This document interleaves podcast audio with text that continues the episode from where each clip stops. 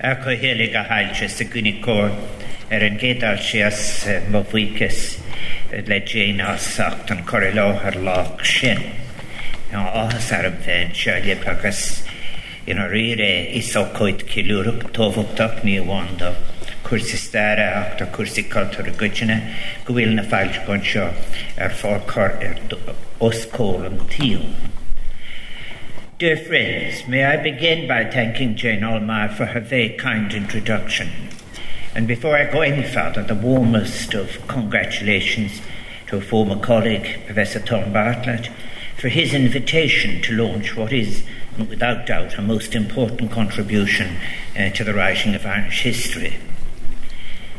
It is a time when the importance of scholarly endeavour in the humanities is under pressure, in some quarters even disdained,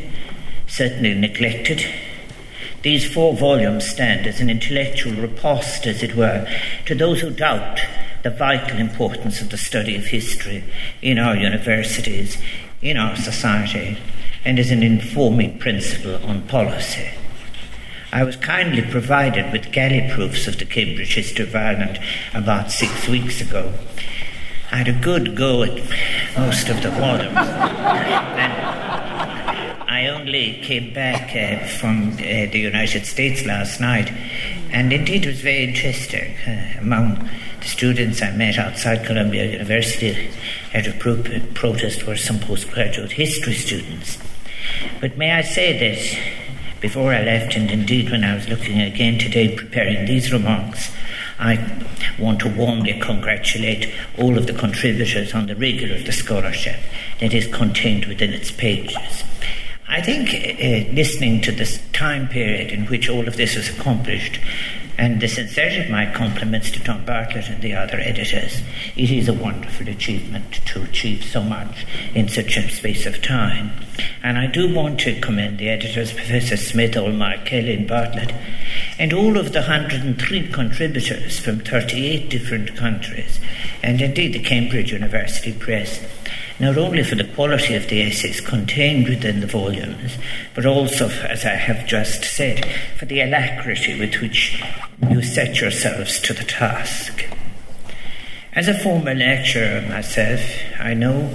that the burdens and pleasures of teaching and administrative work are considerable.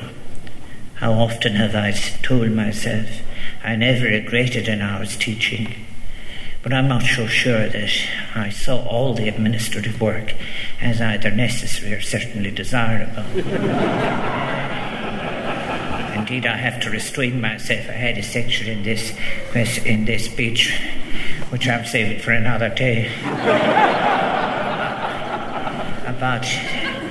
uh, the tyranny of metrics. But, uh, but it is no small thing. It is a great an tógra is slím na agus na. As a number of the contributors have noted, these volumes, in their scale and ambition, they will no doubt inevitably find themselves being compared to the new history of Ireland, itself a remarkable project which continues to stand as a literary landmark in the writing of Irish history. However, may I suggest that such a comparison might best be made so as to elucidate, if you like, the continuing and constant reinvention and revision of Irish historiography in the light of new methods, new sources, new approaches, and new theoretical frameworks.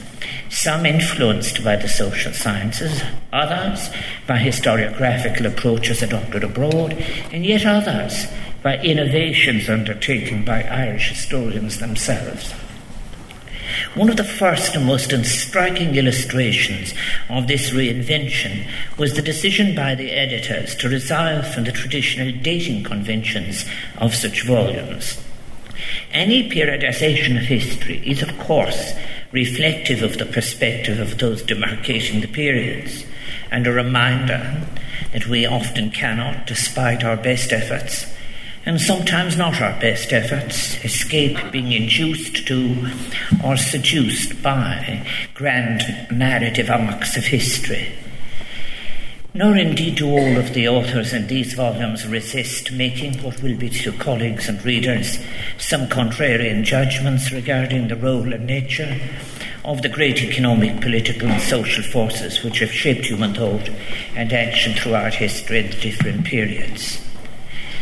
The new history, of course, was itself revolutionary in its dating conventions. At the time of the publication of Volume 3, Early Modern Ireland, 1534 to 1691, my former colleague Nicholas Canny remarked that the use of that term was itself, as he put it, a landmark in Irish history.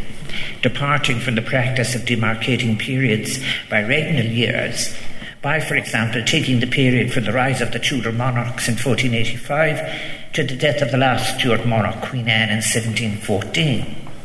The use of the dates 1534 and 1691 was a declaration of particular Irish experience of the early modern period, one commencing with the Tudor conquest of Ireland and concluding with the victory of those forces which launched the glorious revolution in England. The advantage of eschewing any specific periodization is illustrated again throughout the Cambridge history of Ireland, as the contributors have made ample use of the freedom offered to them to supply temporal interpretive frames that enlighten and facilitate the identification and explanation of broad economic, social, political, and cultural processes.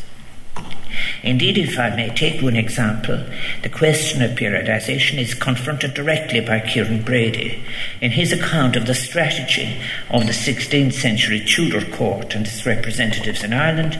to draw attention to the false starts and inherent contradictions that characterized and ultimately sustained the recrudescence of English rule and Ireland and what an appropriate place we are in. Equally, and again, to take but one example, the transformation of the Irish demography and economy in the long 18th century, identified by David Dickson enables a greater understanding of the changes undergone by an economy increasingly integrating into an Atlantic economy while also subject to all the depredations and advantages brought on by the incessant maritime wars engaged in by what was still a precocious British Empire, with all their attendant effects on the structure of the Irish agrarian economy. We are reminded that it was this Atlantic world, a term which owes its origins, really, its usage to recent historiography and its economic interconnections that sourced the first great wave of transatlantic immigration from our island in the form of often young, rural Presbyterian men leaving the Linen Triangle around the Lagan Valley and the poorer counties of Ulster west and south of the Foyle to start new lives in the trades, or some to become indentured servants in the colonies of North America. Let us also never forget either the contribution of Hart and Negri through their groundbreaking account of the centrality of slavery to this Atlantic economy and of the interaction between the growth of colonial slavery and of capitalism in its different forms, and indeed and the culturally informed responses to it. The character of this 18th century migration from Ireland of perhaps up to a quarter of a million people has been cemented in the popular mind through the use of the term Scots Irish, which, as Professor Patrick Griffin's contribution demonstrates, was itself a 19th century usage rather than one which might be familiar to the migrants themselves indicating not only the fluid character of migration within these islands and the New World colonies, but also something of the ideological environment in which ethnic categories were later constructed and mobilized. The reinterpretation of the nature of this wave of Irish migration, and I use the term Irish deliberately, is important not only for our own historiography, but for historical debates within the United States, where the immigration that followed on Gorta Mór is very often thought of, in an excessively exclusive way perhaps, as the foundational event in Irish America, and of what we have come to know as the Irish diaspora a term that encompasses all those who claim Irish ancestry today, with all the diversity and complexity that that implies, all 35 million.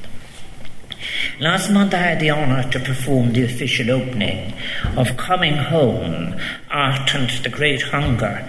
an important exhibit currently on display in the coach house here at Dublin Castle. Important both as an intervention in our cultural life and as a powerful expression of our enduring bond as Irish America. I have to say, I reveal that in preparing my address for that event, I made extensive use uh, from the proof copy of Volume 3. Particular, the chapter on post famine migration by Kevin Kenny, which provides not only a suitable coda to Peter Gray's chapter on the famine itself, and Andy Bielenberg's on the pre famine economy and post famine adjustment, but also to previous chapters on succeeding patterns of Irish migration. If I may say something of my own historical schema and interpretive framework, I stated at the opening event one month ago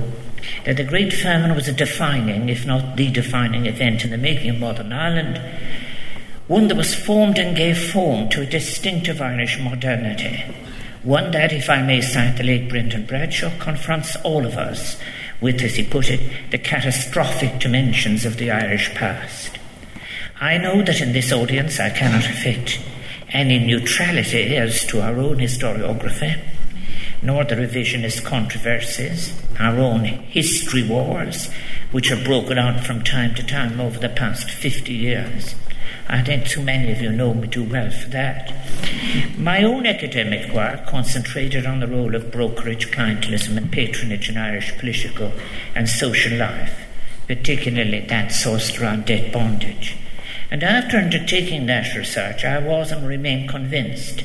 that the post famine adjustment and the development of Irish society and our economy since that time cannot adequately be explained through the prism of a now fairly well discarded modernisation theory or by cleaving to any single unilinear model of development. The suggestion all those years ago that the credit transactions of the periphery were a crucial part of regional and peripheral political formation or context was rather cursorily dismissed by some of those attracted to the functional neatness of, seeing, for example, the banking system as part of the inevitability of an accumulative capitalism. Yes, it was through the succeeding debates and disputations that I sharpened and indeed changed my own thinking. Looking back over the previous half century of Irish history writing, and indeed comparing the new history with the Cambridge history, we witness a history that is constantly open to change, and we are the better for it, and we are the better for the fact that it is subject to frequent revisions.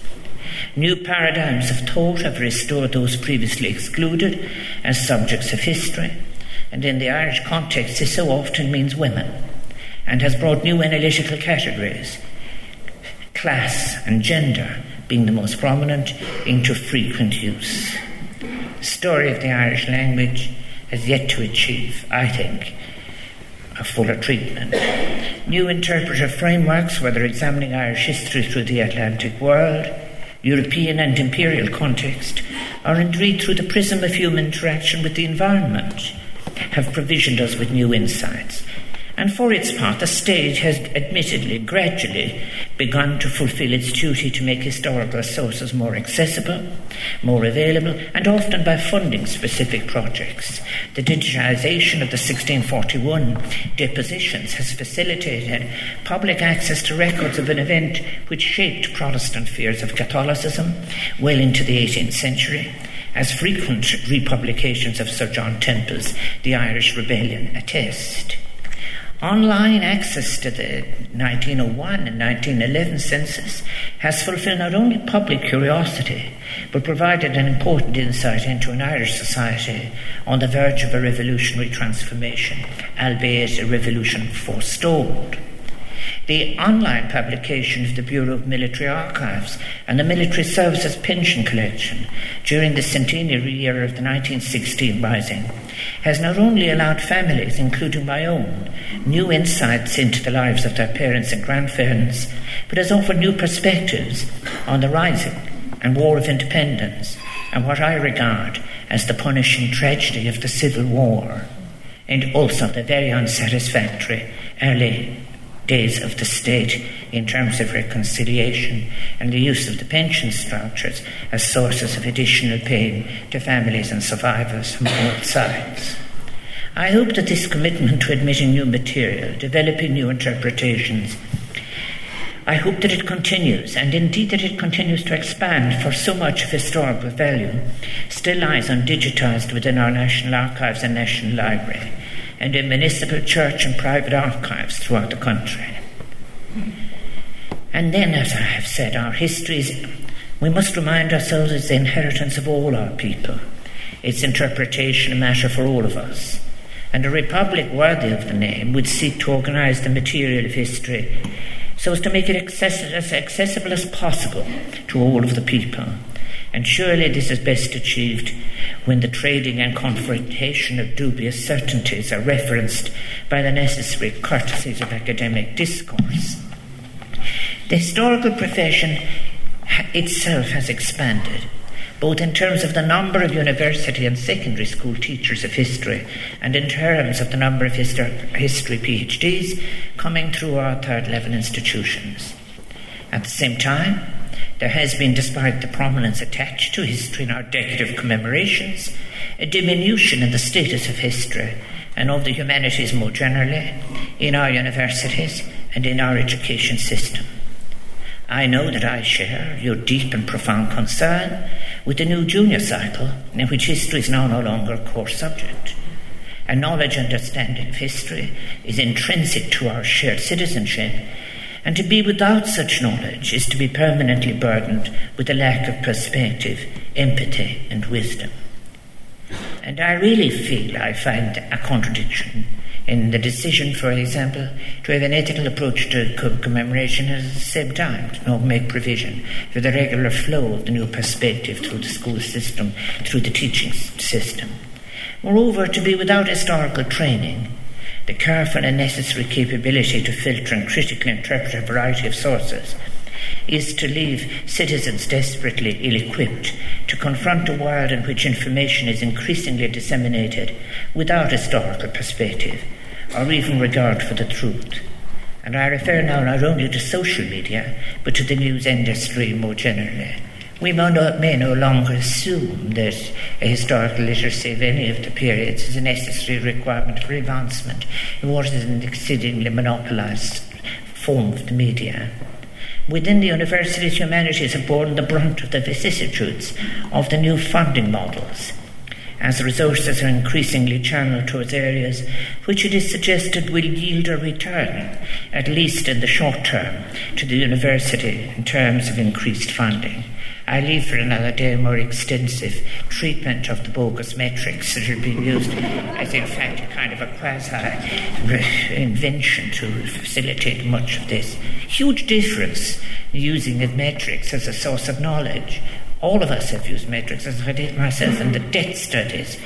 but metrics as a source of knowledge are very different from an invented metric for fashionable use to convince or, as I said, seduce uh, funding from those who don't understand what the subject is. Much of this is facilitated, as I've said, by an abuse of metrics really as a kind of ideological fad that views the use of metrics of academic work not as a contribution or an instrument of knowledge, but as a conforming bending of the knee to an insufficiently contested new utilitarian mediocrity. I know.